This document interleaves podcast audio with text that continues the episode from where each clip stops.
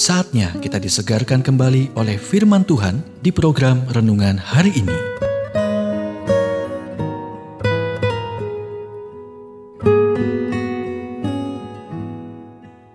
Renungan hari ini berjudul Menjadi Saleh berarti menjadi baik, bagian pertama.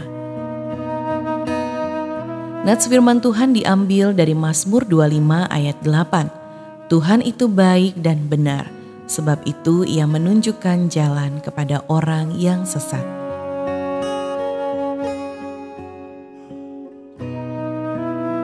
Bagaimana Anda mendefinisikan kebaikan atau kehidupan yang baik? filsuf Prancis Jean-Jacques Rousseau mendefinisikan kebahagiaan sebagai rekening bank yang baik, juru masak yang baik, dan pencernaan yang baik. Beberapa orang akan mengatakan bahwa kehidupan yang baik adalah fisik. Mereka pikir tidak ada yang lebih baik daripada berendam lama di pemandian air panas, menggosok punggung, dan minum di pub.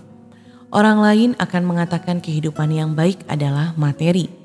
Mereka pikir jika Anda memiliki rumah besar, mobil mahal, dan uang, Anda menjalani kehidupan yang baik. Tapi kebaikan bukan tentang merasa baik, terlihat baik, atau memiliki barang. Ini tentang menjadi baik dan melakukan yang baik. Dan sama seperti kita membutuhkan jam untuk memberitahu waktu dan penggaris untuk mengukur jarak. Kita membutuhkan standar universal untuk menentukan kebaikan. Dan kita punya satu, Tuhan. Tuhan itu baik dan benar. Sebab itu ia menunjukkan jalan kepada orang yang sesat. Tanpa standar kebaikan yang diterima secara universal, itu menjadi wilayah abu-abu, menjadi masalah pendapat.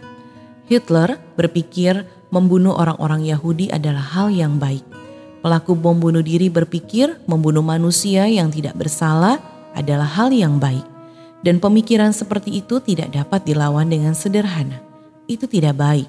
Apa yang mencegah Hitler atau pelaku bom bunuh diri mengatakan itu hanya pendapat Anda?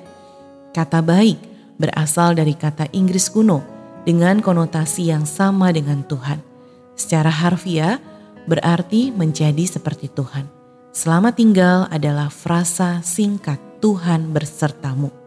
Jadi, Standar universal untuk kebaikan hanya dapat ditentukan oleh Dia yang baik secara universal, dan hanya Dia saja yang bisa menjadi Tuhan. Pikirkan tentang itu.